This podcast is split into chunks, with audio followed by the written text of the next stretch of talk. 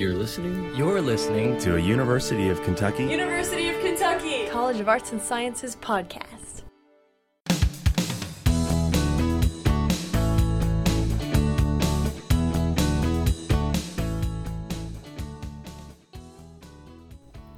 At the beginning of its first year, the University of Kentucky's newest living learning program, Greenhouse, will be giving away bikes to its students.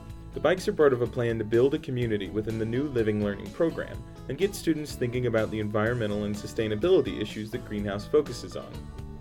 In this podcast, Office of Sustainability Coordinator Shane Tedder discusses the bike giveaway program and the new living learning community. My name is Shane Tedder. I'm the Sustainability Coordinator for the University of Kentucky.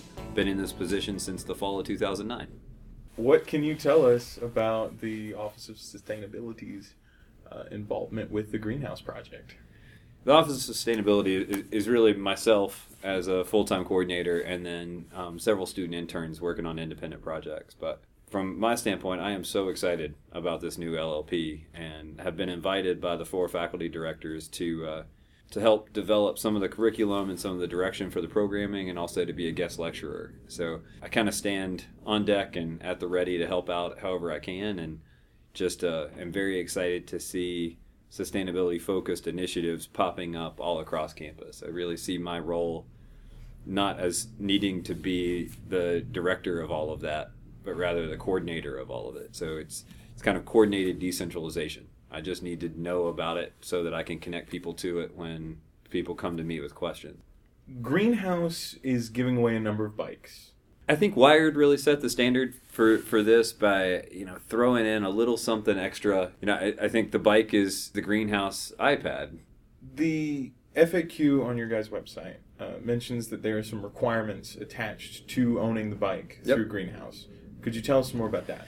Yeah, my understanding is that you're going to have to complete a, a safety course sometime during the first little bit that you've got the bike. And that's just here's how to operate it safely, here's the rules of the road around our campus, here's some tips for route selection. So it'll it'll really be a, a resource workshop kind of deal for students.